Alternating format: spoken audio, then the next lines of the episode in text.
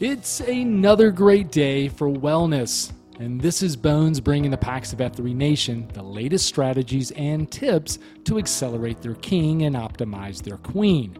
Health is a journey and requires you to take a proactive approach on a daily basis. Knowing exactly what to do and how to do it will help you achieve it faster. Each week, we are going to be interviewing the leading health and wellness experts, sharing inspiring stories from the packs, and diving into the latest research to help you optimize your health. So get ready as we embark on your hunt for wellness. Well, welcome back to another edition of the Hunt for Wellness podcast. This is Dr. Tunis Hunt, or otherwise known as Bones in the Gloom. And Pax, I am very excited to be back on the airways with you this week and uh, really tackling a subject matter that uh, I'll be honest, in full transparency, I struggle with. Um, and of course, the the topic we're going to be covering today is alcohol and alcohol use. This has been something I've been personally juggling with over the last couple years, as far as my own consumption of it, uh, how much, how little should i quit? Should i do it in moderation? What's best for my health? What's best for socialization? And you know i go round and round in circles and maybe you're similar to myself and and and have thought about alcohol and its use in your own life uh, and whether or not you should consume it or whether or not you should not consume it. And i know many of you don't consume alcohol and this isn't even a topic or a subject matter that um, you struggle with. But i would venture to bet that the vast majority of us are individuals who don't necessarily have a problem, quote unquote, problem with alcohol, but something that maybe we play with in our mind as far as its use, its role in our lives, and is it really accelerating our health to the level that we want it to? And I've really made a commitment to my life over the last decade or so to try to implement uh, strategies and tactics that will prolong my life, accelerate my life, make my life better. And playing around with alcohol consumption has been part of that equation for me. And and I've certainly went through moments where I've abstained from alcohol, and then certainly I've been through moments in life where I frankly probably overused it, uh, used it more consistently than I needed to.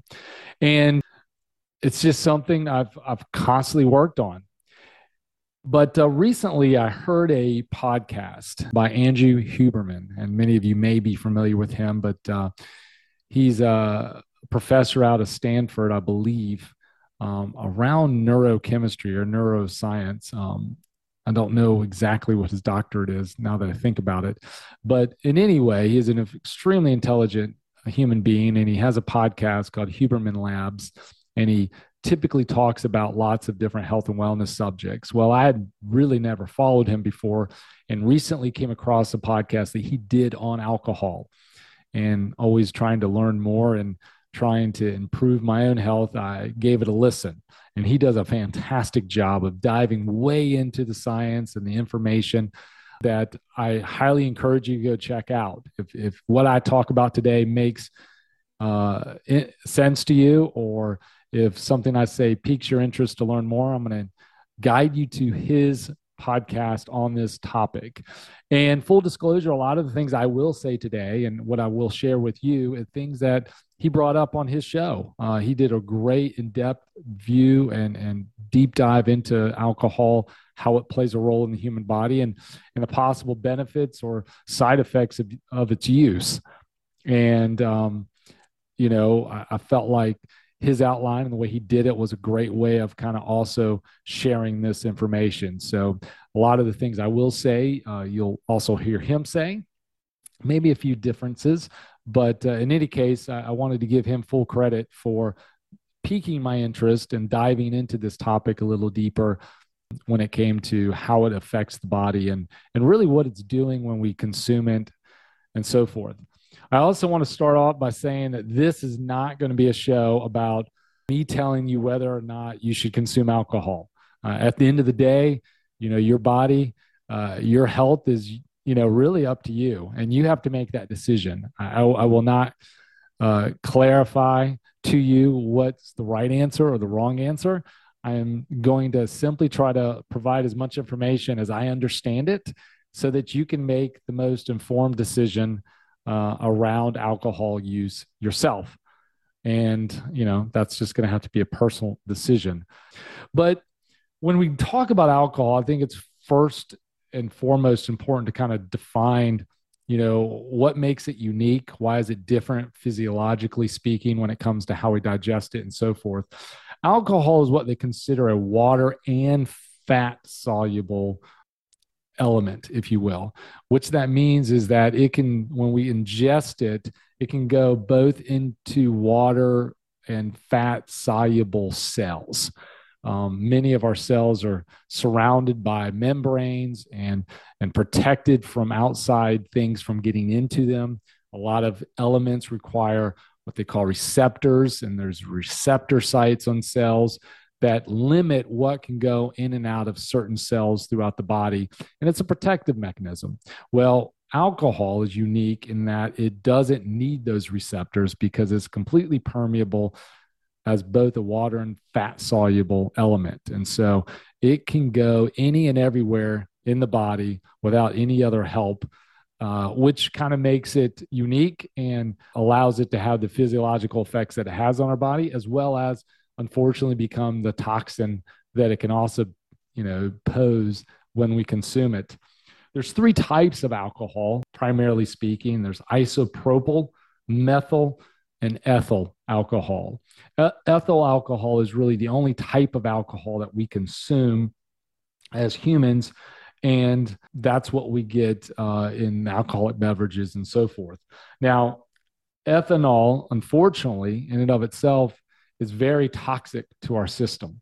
Um, um, can produce substantial damage to our cells. So when we can consume ethyl alcohol, um, our body must convert it. It can't stay in that form uh, in our body. Otherwise, it just kind of wreaks havoc and, and destroys everything. So, our liver primarily converts this ethyl alcohol into something called acetaldehyde. And it does that with something called alcohol dehydrogenase in the liver. It's a rate limiting enzyme that it converts ethanol or ethyl to acetaldehyde, which unfortunately is also a poison and a toxin and will continue to damage our cells. So that must be then converted into something called acetate. And acetate can be used as fuel. Just a quick note on that, though, it's not substantial fuel. You can't really drink uh, yourself to a good diet or to nutrition. Um, in fact, you know, ethanol and um, acetaldehyde and acetate as it as it pertains to how our body uses it is true empty calories. And so what does empty calories means? It means that it provides zero nutritional benefit to your body. It doesn't provide any vitamins any any uh, amino acids any fatty acids uh, you can't store the energy uh, so really when they talk about empty calories out there in life like potato chips and sugar well, even those actually can have some nutritional benefit, even though they're not ideal forms of fuel. Alcohol is absolutely worthless when it comes to nutritional value to your body. So don't ever feel fooled into thinking that you're doing anything positive when you are drinking alcohol as it relates to that.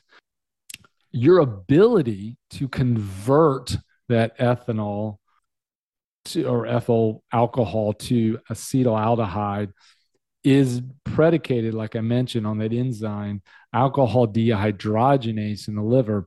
And individuals have different levels of that. And so this is where you get some people who can, quote unquote, handle their liquor better than others because some individuals are just predisposed to not having a lot of that enzyme and therefore their bodies react very differently when they consume even a little bit of alcohol they feel much sicker or inebriated faster than maybe somebody that has a better oper- or better conversion uh, capability in their own liver so that's something to think about as you evaluate whether or not you should consume alcohol or not is how well that process is working in your own body. It is the acetaldehyde that builds up in our system that leads to that effect of being inebriated or drunk.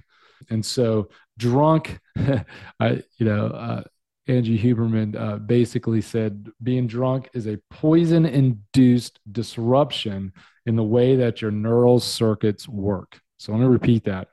Being drunk is a poison induced disruption in the way that your neural circuits work.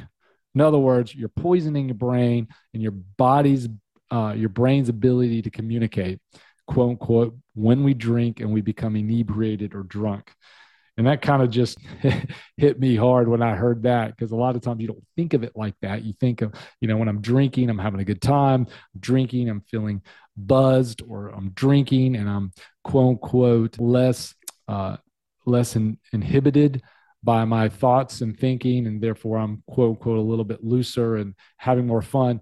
But really, all you're really doing is poisoning your neurocircuits and your body's ability and your brain's ability to communicate. And so that for me, uh, put it in a different perspective, and maybe that will for you. So when we drink alcohol, alcohol is absorbed through our digestive system, you know, through our gut. And then the body uh, takes that, the portal vein takes it to the liver, where that is then converted into that acetaldehyde we talked about, and then eventually into acetate. Well, then that goes to all over the body, to all the cells, because we mentioned that alcohol is both water and fat soluble. And so one of the places it goes and, and affects very readily is our brain. And I just kind of mentioned that briefly uh, with that previous definition. Our brain is surrounded by something called the blood brain barrier. And that is there as a protective mechanism to to not allow toxins and other waste products from getting into our brain because as we all know our brain is vitally important. Well alcohol doesn't need a gate or receptor. It just can go right in. And so this is why it affects us the way it does. So alcohol then can go into the brain and it can affect all the areas of the brain. But one of the areas that it does affect pretty readily and pretty quickly is the prefrontal cortex of the brain. And that's the area of the brain that we use for thinking, for planning, or, or the inhibitory aspect of our brain, uh, what kind of helps us determine whether or not we want to do something or not do something. But uh, unfortunately, this affects that. And so, this is why a lot of times when people begin to start drinking, they start raising their voice, the volume of their conversation starts to go up. Uh, you may see people who normally is a little bit more shy or uh, not talkative begin to quote unquote loosen up and talk and um, be a little bit more social. This is why, as people continue to drink, uh, you know, at a party, for instance, uh, dancing will break out, and some of these other forms of things that typically maybe wouldn't happen in a room full of strangers or even friends without alcohol being available.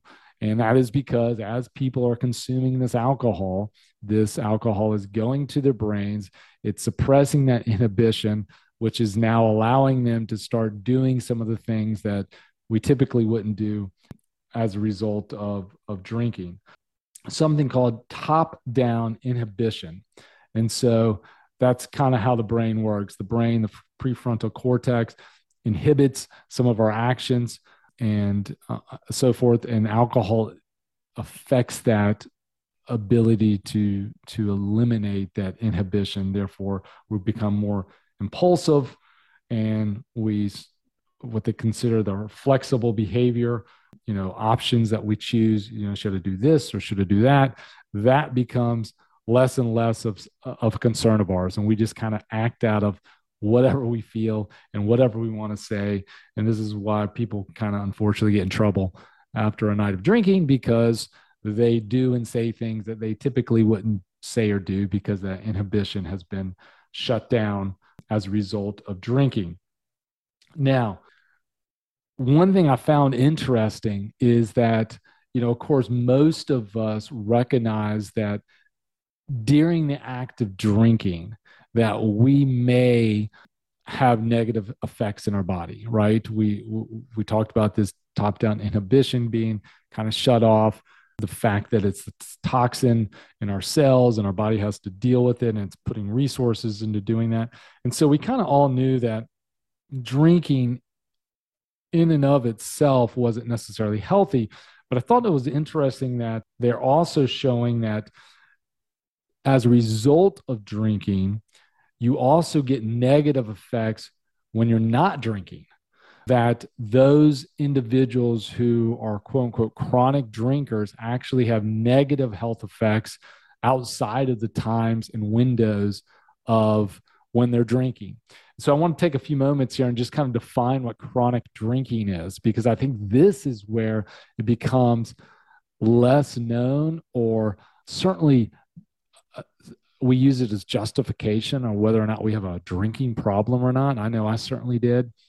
So, what the research is showing and, and how they define chronic drinkers is someone who consumes seven to 14 drinks on average a week. So, once again, chronic drinkers are someone who consumes seven to 14 drinks an entire week. So, that could be a single drink every night. That could be, you know, uh, having all your drinks on Friday, Saturday, and Sunday. You know, seven to fourteen drinks uh, during that time frame, and and so forth. It can be kind of a different, but on average, that's seven to fourteen drinks. And that kind of hit me across the face because I think a lot of times we think, well, if I'm not drinking every night, or if I'm only having a drink, you know, most nights a week, then I'm then I don't have a drinking issue or I don't have a drinking problem, that my body's sufficiently processing this and I'm going to be fine. I'm going to be healthy. But that's not what they're showing. They're showing that uh, even those individuals who have just seven to 14, which may be a lot for some people, but those individuals who are averaging seven to 14 drinks a week are considered uh, chronic drinkers. Now, of course, there's those individuals who consume a lot more than that and you know that's a different category and then of course there's those individuals that rarely drink at all or never drink at all and and that's another category but anyway those individuals that are chronic drinkers which probably if we polled most americans who uh, consider themselves drinkers so someone who consumes alcohol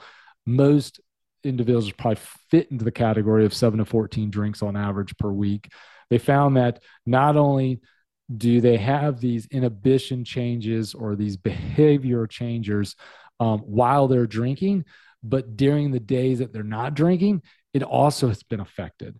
So overall, you're changing the neural chemistry and the neuro um, capability of your brain just by using alcohol on you know, a level of seven to 14 drinks on average per week, which I thought was kind of crazy. It says that it reinforces impulsive and habitual behaviors, even when they're not drinking, um, because that top down inhibition has been somewhat permanently changed instead of just at the time of drinking. Now, the good news is if you're willing to stop drinking or really reduce it, and, and really, when I say reduce it, like stop altogether for a couple months, two to six months, for instance, you can have those neurocircuits repaired. So not all is lost. If you're listening to this, you're like, oh my gosh, I've been drinking one drink a night on average forever. You can reverse some of that neuro damage that could have been done up to this point by abstaining from alcohol for several months. Now, if you are somebody who, you know, have really destroyed their body because of chronic alcohol abuse, uh, true alcoholism, maybe not as well of a rebound or or opportunity to heal. But those of us who maybe have drank heavier at moments in time, let's say college, for instance, and then we back way down, or we even get to the point where we choose to abstain from alcohol for a long period of time, we can retrain those neuro circuits as well. So I want to kind of cover a little bit about um, the neurochemical effects of alcohol. And, and, again, this is kind of those individuals with that one to two drinks a night on average. When we drink, it changes the release of a neurotransmitter called serotonin. And serotonin is responsible for mood and well being, how we see ourselves, for instance. And so acetaldehyde, which remember is the conversion of ethyl alcohol uh, as a result of, you know, acetyl or uh, alcohol dehydrogenase in the liver, acetaldehyde acts like a toxin at the connection of serotonergic neurons. So it again disrupts those mood circuits. And so, how that works effectively is when we drink alcohol, our serotonin increases initially. And this is why a lot of times when we first take that first drink or that first drink of the day or night or whatever it is, we kind of get this little buzz. We get this happy feeling. We get this, you know, mood and improvement in the way we feel and so forth. And so that's because that serotonin is getting released and increased as a result of that initial intake of alcohol. Now, what unfortunately occurs, however, is that subsides after that initial hit. That then reverses and goes the opposite drink, uh, direction and then becomes hypoactive, which then makes us feel less alert, decreases our mood. And what most of us do then is we go and get that second drink in hopes of recreating that mood hit. So we have a drink, we're feeling pretty good, we're buzzing, whatever. That begins to wear off. We start to feel drowsy. We start to to to feel less energetic, and so we're like, oh man, I need another drink. So you go and you grab another drink, and that is again in hopes to kind of boosting that um, serotonin level back up. Now, unfortunately, what they have shown is that you can never ever get back to that original hit that you got the first time. So when you go get that second drink, although you have a quote unquote second boost, it's going to be less than what you experienced on the first boost. And then more importantly, you're going to have a bigger drop than you would have had had you quit drinking. And so you're just kind of delaying the inevitable. And so this is why the more someone drinks, over the course of time, it's certainly at a in an individual setting, the worse they're going to be eventually, as far as in the evening or certainly in the next morning, as far as how they feel. Now, there are some gene variants I thought I found very interesting as far as kind of how people react to alcohol. There are some individuals who as they continue to drink throughout the night, actually kind of stay alert and they stay energetic. They become these quote unquote people, uh, life of the party, if you will. So if, if you know somebody or you're that person yourself that, you know, basically uh, maybe overall you're a, a, pretty mellow or, or, or, or uh, passive person, but then you start drinking and then you become this quote unquote life of the party type of personality, that usually means that you have a high affinity to the uh, capability of converting that alcohol, um, that ethyl alcohol into acetate, uh, eventually acetaldehyde and then acetate. But it also kind of shows that maybe you have that predisposition or predisposition rather of being an alcoholic. So those individuals you got to be kind of careful with, or if that's you, you got to be careful with because you're more prone to be developing alcoholism because your body does really well as you drink and you continue to do that. So if you're someone or you know someone that as they drink, they become more party uh, manic or alert or whatever, those are the individuals you got to be careful about developing an alcohol you know problem uh, certainly become an alcoholic. Because if you don't have that gene if you're n- unable to convert that for instance and i kind of alluded it on already you're going to feel very sick and very upset even at a very small amount of alcohol because so those aren't the individuals that are probably over consuming alcohol on a consistent basis because they just don't feel good. But if you're somebody that like, nah, man, the more I drink, the more I become the partier, and the more I become the life of the party, the you know you need to to, to evaluate that and, eva- and and realize that that's not necessarily a good thing that that can lead down the road of alcoholism and so forth.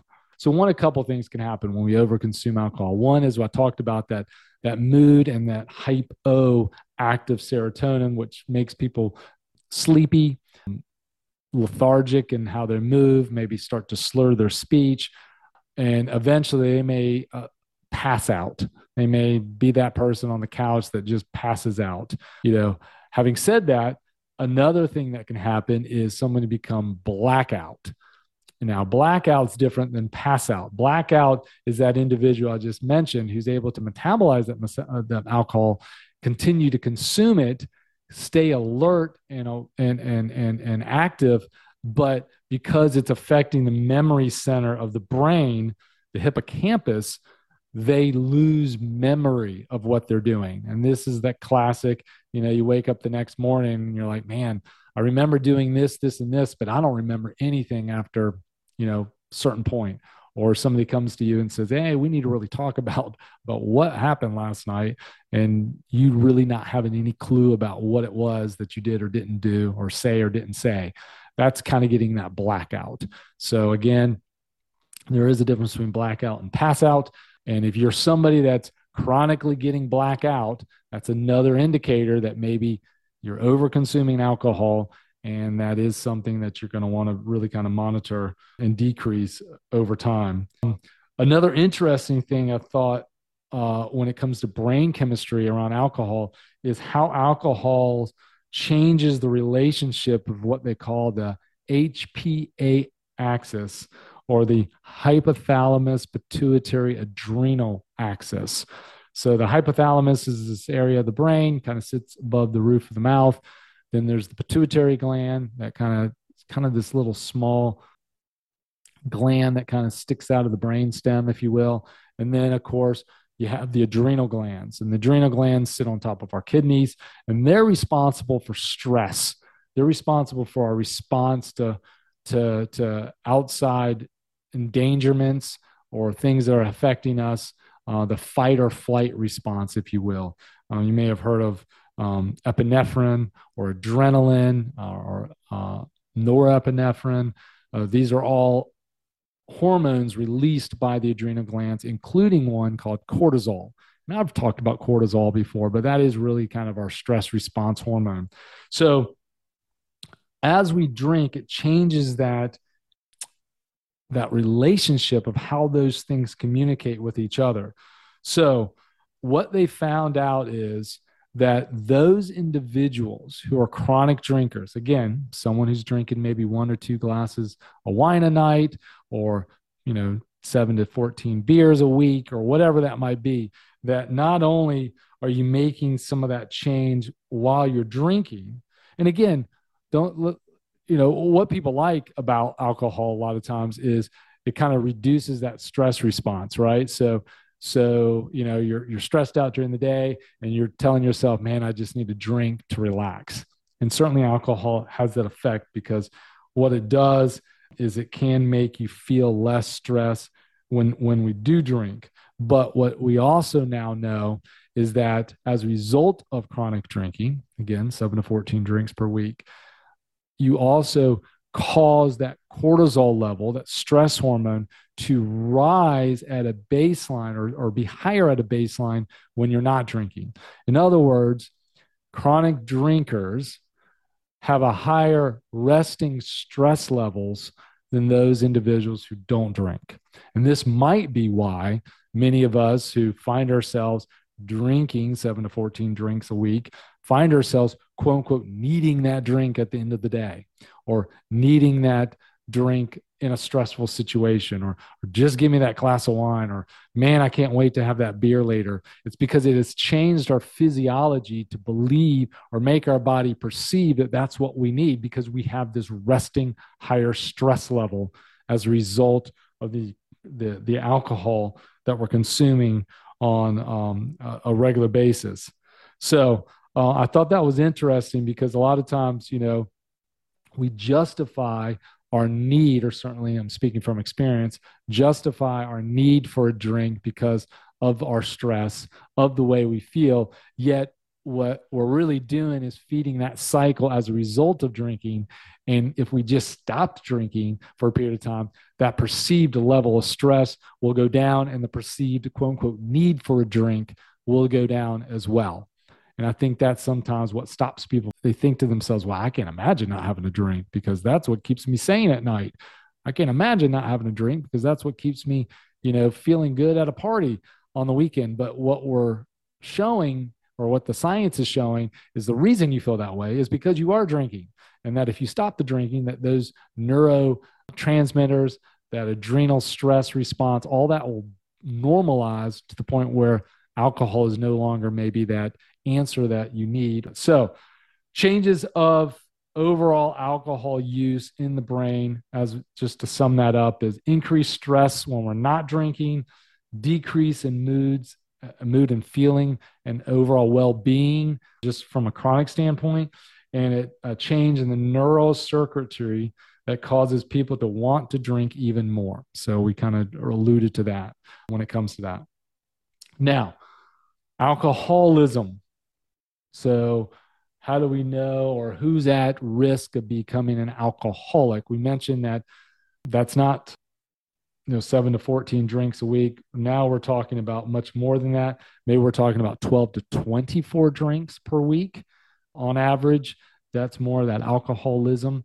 There are some science that shows that some people may have a gene predisposition for it.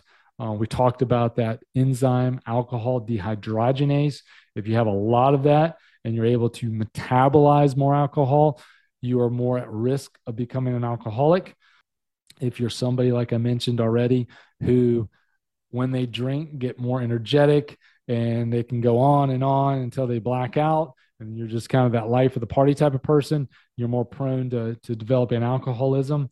And then thought this was interesting. The earlier you start drinking, the more likely you are to become an alcoholic. So, if you're somebody that was introduced to alcohol, for instance, at age 10, 11, 12, versus somebody that maybe didn't get exposed to alcohol until later in life, maybe even till the age of 21, but certainly maybe later in the teenage years, you are more likely to be an alcoholic. And some of that has to do with the brain development and how we develop habits and memories and subconscious thinking, if you will. And so those individuals that are exposed to that alcohol too early or very young age seem to have more of an alcohol problem later in life as a result of that early exposure. So I thought that was super interesting. I was fortunate not to be exposed to it until later in life, but I guarantee it. I bet if I had been, um, just with my personality and the way I already you know, think about alcohol or struggle with alcohol, I bet it would have been something I would have easily fallen into. And and and I've had family members who who are who are alcoholics, so uh, I know that I would probably fall into that. Also, they just reiterates why we need to protect our 2.0s and so forth from experimenting with alcohol too soon, because unfortunately, that just sets them up for you know, a lifelong struggle maybe with alcohol if they get it too earlier. All right. So we talked about the effect of alcohol on the brain, which is huge and certainly is enough to, to maybe maybe make you consider whether or not alcohol is something that needs to be part of your lifestyle. But another area of the body that it really affects, really long term detriment, is our gut. There's something called the gut liver brain axis, how the brain and the gut talk to each other. There's a lot of science out there that kind of infers that our gut is essentially our second brain. A lot of neurotransmitters are actually produced in the gut. A lot of the signaling our brain gets is from the gut. It's a really powerful communication uh, system that goes from both areas. Uh, there's something called the vagus nerve, for instance, that kind of helps with that communication. But what we do understand about alcohol is that alcohol destroys the bacteria of the gut. So, as most of us know, our gut is infused with billions and trillions of bacteria. That bacteria has its own ecosystem and life of its own. And that's really what sustains our life is the health of our gut. And when our gut's health is compromised, our overall health and well being can be compromised as well. So when we drink, it destroys that lining, a lining, a, a small lining of cells across the whole membrane of our gut called the endothelium. And that protects foreign and toxic substances from getting into our bloodstream. So when I eat food and, and you break that food down, the, the, the appropriate uh, molecules and elements pass through that endothelium into the bloodstream which then circulates and goes to all the areas and becomes you know nutrition to our body. Well when we drink alcohol it irritates that barrier if you will and it creates holes in it. And you may have heard the term leaky gut. So what happens is instead of just the proper elements getting transferred through you get these whole proteins or food particles. And so you have these things called you know food intolerances and we think about allergies. These are things that are getting into the bloodstream as a result of the gut not being intact. So fundamentally speaking when we drink alcohol we destroy our gut which then allows the improper things to get in the bloodstream which then can create all types of problems. And the number one thing that creates uh, or, or, is problematic in our body is inflammation. So you create this systemic inflammation as a result of drinking in the gut, which then can create inflammatory responses in the liver, which ultimately which leads to liver cirrhosis. And so when you think of alcoholics, you think of the breakdown of the liver, and it's really part of the process, the of the mechanism is they've destroyed their gut so much that some of that inflammation is going through it that way. Uh, we talked about crossing the blood brain barrier and how alcohol does that. And so it creates actually our neuro circuits, if you will, to desire more alcohol.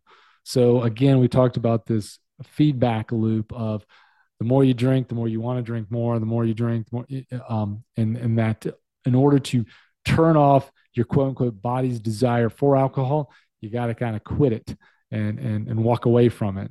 And that is what helps all that. Now you can repair the gut. First and foremost thing obviously as we mentioned already like the neurocircuits is we got to abstain from alcohol for a period of time to allow that uh, rest and restoration to occur.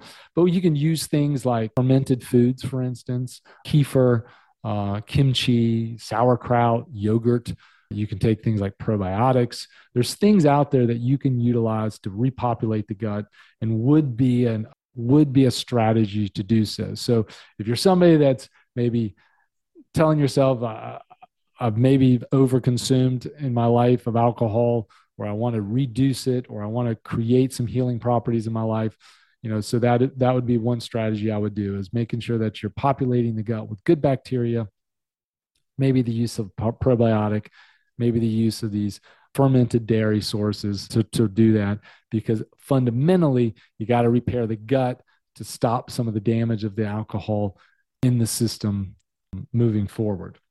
Let's talk about hangover for a moment um, because a lot of times when it comes to drinking that's usually a, a very common uh, result unfortunately and certainly things that we want to try to avoid most of the time so if you're just a casual drinker and you're having a glass of wine with dinner or whatever, chances are you're not probably waking up with what we consider as a full blown hangover.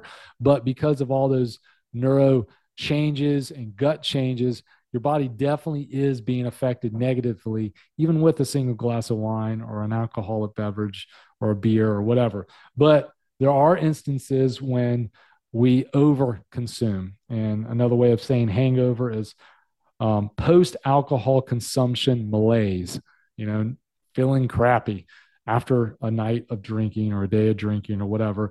Common symptoms, of course, are headaches and nausea, something called anxiety. Anxiety after drinking, uh, we're more anxious or more on pins and needles. When we wake up, even a couple days after drinking, research have shown, of course, malaise, feeling tired, fogginess, and so forth. So, what causes those symptoms? And are there any things that you can do to, to mitigate the effects of alcohol and getting the hangover? Well, maybe. First and foremost, what you have to understand is when you consume alcohol, one of the things it does is disrupt your sleep. So even a small amount of alcohol can prevent your body or prevent you from diving deeper into that REM sleep, for instance, that restorative sleep, the dream sleep.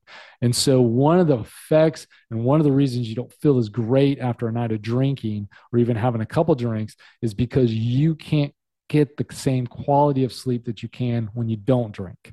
So, first of all, every time you drink, your quality of sleep is going to be decreased. So, that's one reason why you don't feel good is you're not getting that sleep. And if you really drink a lot, you're really kind of just in this pseudo sleep, if you will. You're not really sleeping at all. You're just kind of hypnotic in a comatose state, uh, you know, in your bed. And this is why you really kind of feel droggy and down the next day. When you drink, um, as a result, you might get, like we talked about, a headache. And the reason you get a headache is because of what they call vasoconstriction. So when you drink alcohol, Initially, when you drink alcohol, you get what they call vasodilation, or the blood vessels uh, expand, they get bigger. And that might lead to um, why some of people feel good and more energetic and, and lively when they first start drinking. Well, eventually, though, we talked about how it has that negative effect, and you get vasoconstriction. And this is when the blood vessels get really tight, or smaller and they start to squeeze and you lose some of that blood flow and then oxygen uh, distribution. And this is why people get those headaches. So you know this is why um, people take vasodilators the next day things like our blood thinners things like advil or tylenol or aspirin.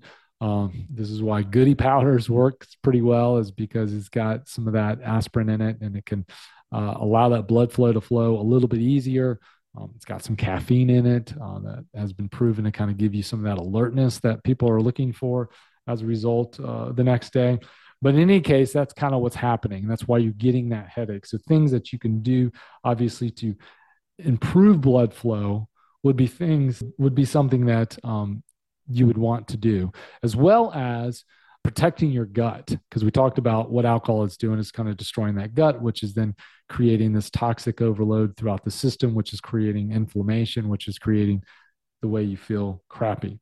So some of the lores as far as um, what prevents hangovers or relieves hangover is having a meal like eating something after you're already inebriated. So if you're drinking all night and you're like man uh, I'm, you know, before you pass out, you decide to get a Denny's or some other restaurant or, or burger or whatever to eat because that's going to mitigate the effects of alcohol. That's not really true. Unfortunately, the alcohol has already been absorbed in your system. That's going to be problematic. Now, what it can do is, of course, um, give you some nutrition for the body to work with. It can mitigate the effects of any additional alcohol that you put in the body after that point um, because we know that uh, if we have food in our system, it slows down the absorption of alcohol. But if you've already drank and you're already inebriated or, or drunk, eating a big meal or whatever is not going to mitigate the effect of the hangover, unfortunately. Also, um, waking up the next morning and drinking more alcohol won't mitigate the effects of, of hangover uh, despite popular lore, you know, the classic hair of the dog, if you will. Although sometimes it can give you that temporary hit again. We talked about when we first drink, it does become vasodilated. We do get this um, serotonin uh, uptick where we feel better and whatever. So there could be a component of that when you do have that next morning Bloody Mary or beer or whatever. But ultimately, you're just prolonging the crappiness you're going to feel eventually because eventually you're going to come completely off of that and you're just you're just delaying the inevitable if you will. So drinking more alcohol really isn't going to give you a benefit long term uh, the next day as far as that. Taking a cold shower. Now that won't sober you up. Having said that there are some unique information about the release of adrenaline or epinephrine and, and how that can mitigate how you feel or or help the body clear alcohol if you will so when we take cold showers for instance it's kind of an adrenaline rush And what that may do is stimulate your body's capability of metabolizing alcohol. So maybe you just get rid of it faster. But as far as kind of completely sobering you up, taking a cold shower, unfortunately, is not going to do it for you. Now, I'm not saying you can't take a cold shower, but that could be something to do. Now, disclaimer how, having said that, alcohol in and of itself lowers your core body temperature. So, um, probably jumping in a cold shower is not a big deal. But if you're going to go jump in a cold body of water, for instance, it may not be a good idea because you are more prone to hypothermia or some of the negative effects of getting too cold because your body's regulatory system, your hypothalamus, is being influenced by the alcohol or, or downregulated. So, and then certainly most of the problem that you're experiencing as a result of drinking too much and, and the effect of alcohol and, and, and um, hangover is dehydration and loss of electrolytes. So, uh, one of the things obviously you can do is hydrate lots and lots, um, supplement maybe with an electrolyte um, mixture. Uh, whether or not you do that the night before going before going to bed, or certainly the next morning, those can be things that can mitigate uh, the effects of a hangover.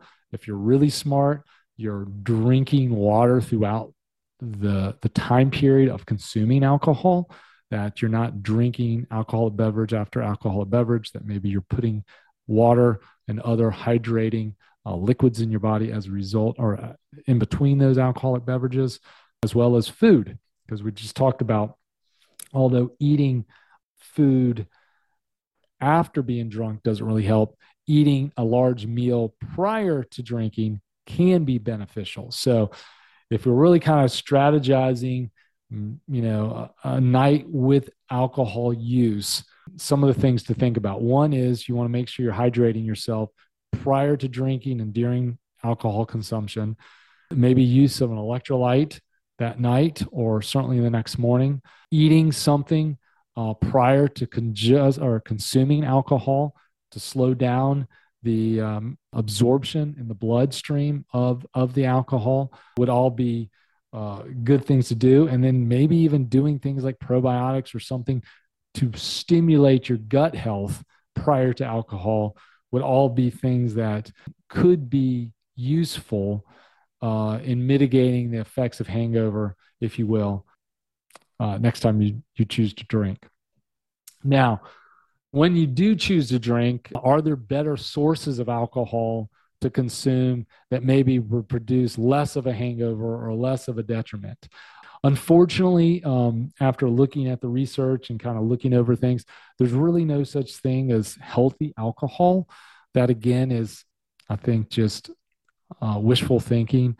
The industries of, of these products do a good job of making it sound like a small amount is just fine. And in some instances, a small amount is better than no amount at all. And unfortunately, that just really isn't true.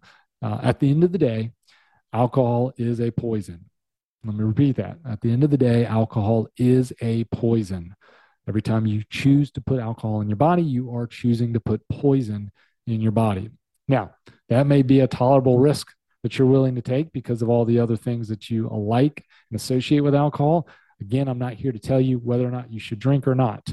Um, but I do want to be very clear that there really isn't a healthy form of alcohol, even organically grown red wine straight from France or whatever, um, unfortunately still has negative benefits in it, um, probably more so than positive benefits. And you should just know that when you choose to drink it and not kid yourself to pretend that you are doing something healthy as a result of drinking it. Of course, there's the term resveratrol that gets thrown up a lot um, when it comes to red wine. The, the reality is you, there's just not enough in it. Um, there's not enough resveratrol in wine to justify the amount of wine you would need to drink in order to get the benefit of the resveratrol quantity. Um, there's certainly just, it just doesn't work that way. Now, funny enough, there is a hierarchy of what alcohols produce the most um, prominent hangovers. And what they found is the amount of something called congeners in the alcohol is what correlates with how you feel or the propensity of getting a hangover. And then what they also know is uh, congeners, what they do is they destroy gut microbiota or the, the microbiome. So once again, it kind of goes back down to the gut. So alcohol substances that can wreak the most havoc on the gut tend to be the most problematic when it comes to propensity of getting a hangover. So at the very bottom of the list, things that's least likely to give you a hangover was beer actually. Um, so, not that beer is healthy, and there's other negative effects of drinking beer, especially if you're thinking about gluten and barley and some of the other things that can be problematic in somebody's uh, digestive system. But that was on the bottom, followed by vodka, gin, white wine, whiskey, rum, and wine, red wine. And then at the top of the list um, was brandy. Brandy can give you the most problems uh, when it comes to hangovers. So, again, take that with a, a, grain of salt. A lot of times, or there is a common misconception that it's really the sugar uh, content in alcohol that creates a lot of the hangover, and that's just not true because uh, at the very bottom of this list, I didn't I didn't mention it. You know, beer I, I, I mentioned.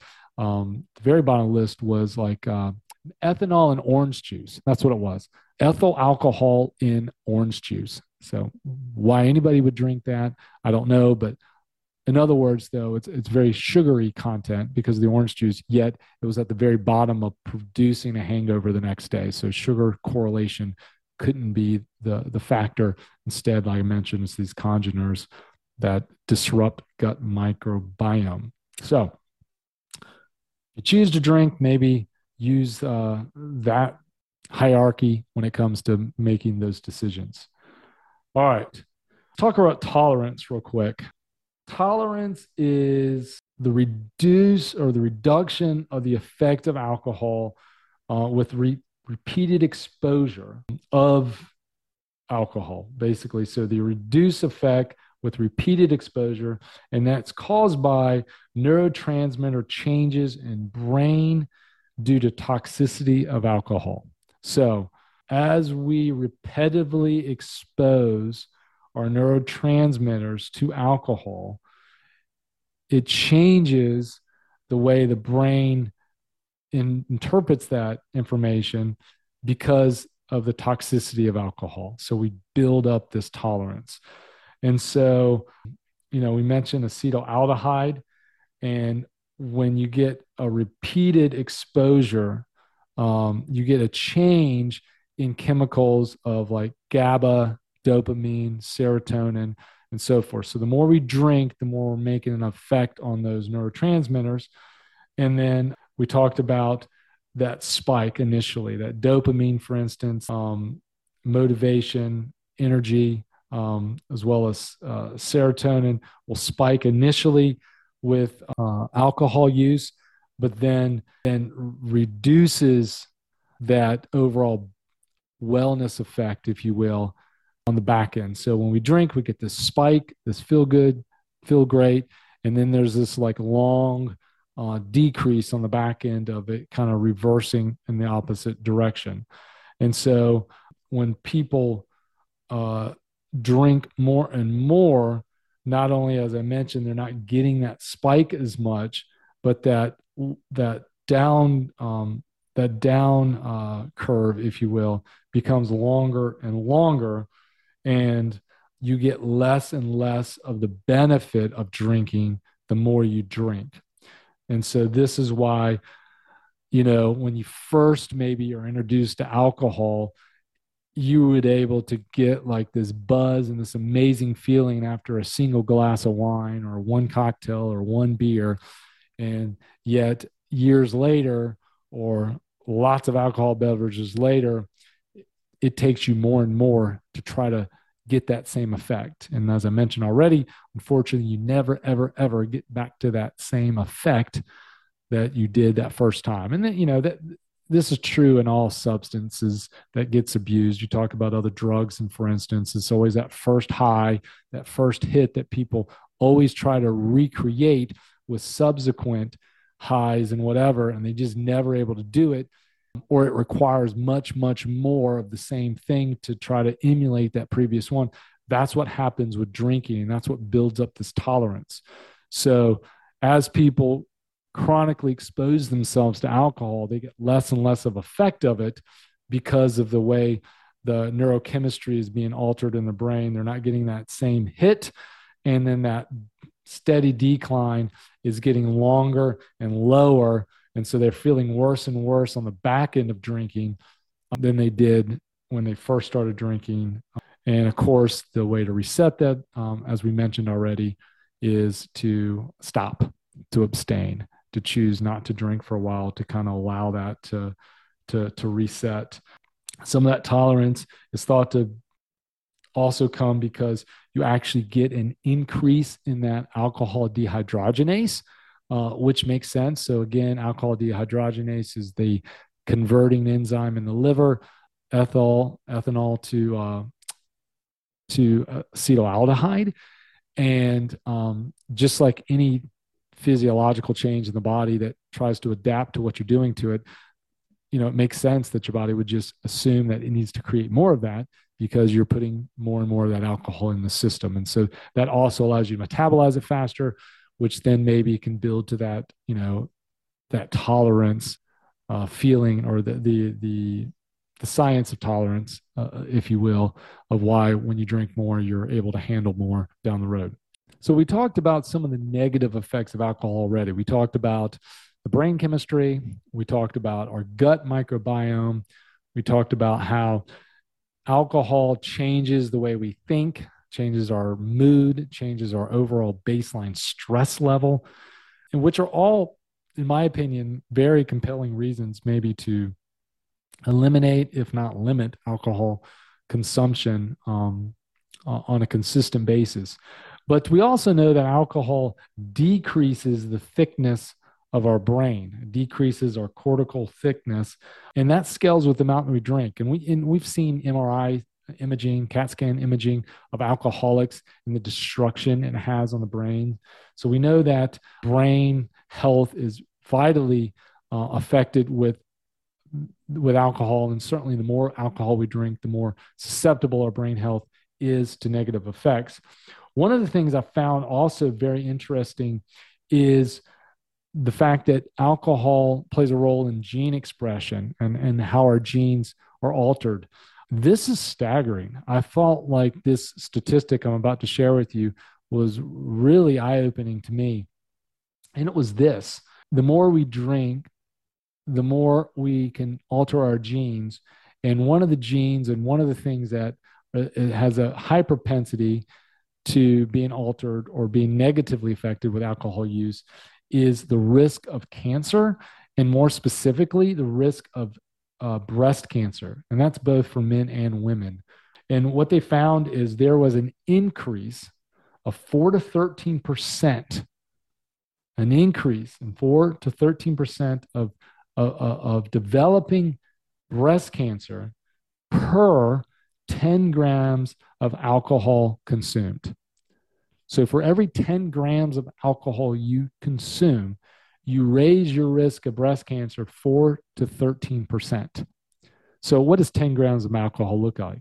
Well, basically, in America, 10 grams of alcohol is a single beer. It's a single shot of liquor. It's a single glass of wine. So think about that, every time you drink a glass of wine, every time you have a beer, every time you have a cocktail with one shot in it, you are increasing your risk of breast cancer 4 to 13%. Man, that is staggering. Now, that doesn't mean you're going to develop it, doesn't mean you will because you drank, but that should be enough to maybe really consider whether or not alcohol should be part of your life or not, or certainly how much should be part of your life. Because we know that A, cancer's uh, an epidemic in our society, and the breast cancer being one of the leading causes of cancer, especially for females. But men can get breast cancers too. So don't act like, don't think because you're a man that this is less of a likelihood. Part of it is the estrogen dominance that alcohol can can lead to.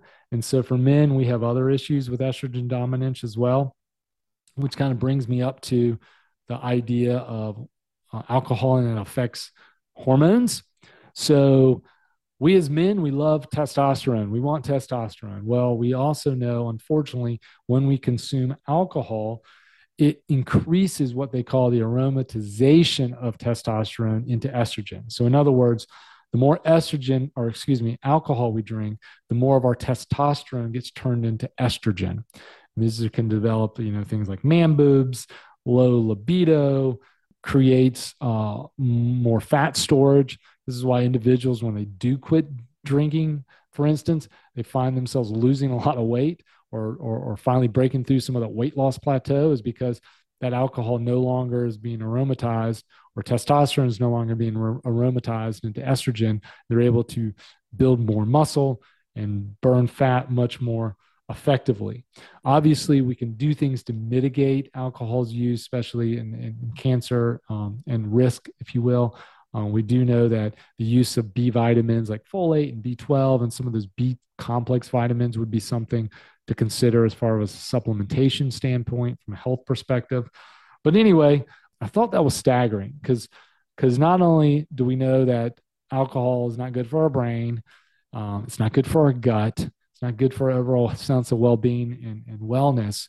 But man, just to have that risk factor with our hormones, losing testosterone and changing it to estrogen, and more importantly, that risk of cancer and breast cancer are all things to really kind of put in our thought process when it comes to whether or not we want to choose to drink alcohol, which kind of leads me to this, you know, final question and, and, and, and thought process is should you drink alcohol? Is alcohol something you should consider as part of your lifestyle? And as I mentioned at the top of the show, I can't make that decision for you. I have no idea. Um, you have to take all this information to determine if it's if it's something good for you. But maybe you may say, listen, there's enough information here to maybe make you never want to touch it again. And and man, honestly, good good for you. Kudos to you. Maybe some of you is like, man, I, I hear the risk. I have one life to live. Um, I'm going to live it out, and I'm going to do it in moderation. I'm going to do it my great. Good for you. My goal today was just simply sharing some of this information that I found, you know, fascinating. That I found was altering my own thought process around health and nutrition and wanted to share it with you guys because I know this is an issue and a topic that many PAX members think about, uh, that many people consider using um, in their own uh, lifestyle. And I wanted just to kind of bring some of that information to you. So, as always, if you have questions, concerns, comments, whatever, please feel free to reach out to me. Uh, you can do so through the Nation Slack channel at Bones. You can reach out to me through Twitter at Tunis Hunt. Uh, you can, um, uh, you know, leave a comment uh, on the on the show notes uh, on on the podcast. Anything to kind of stimulate uh, conversation, I'm open to it, and I'd love to hear what you guys think. But uh, anyway, hope you guys are doing well. Um, you guys keep after it. Stay healthy. And until next time, this has been Bones guiding the PAX of F3 Nation on their hunt for wellness. Thanks for listening to the Hunt for Wellness podcast. Please rate and review our show and be sure to share it with your F3 brothers. As always, we are looking for inspiring stories to share and health experts to interview. So if that's you, please reach out to me at bones at huntforwellness.com, on the nation Slack at bones, or Twitter at HFW Podcast. And until next time, this has been Bones guiding the PAX of F3 Nation on their hunt for wellness.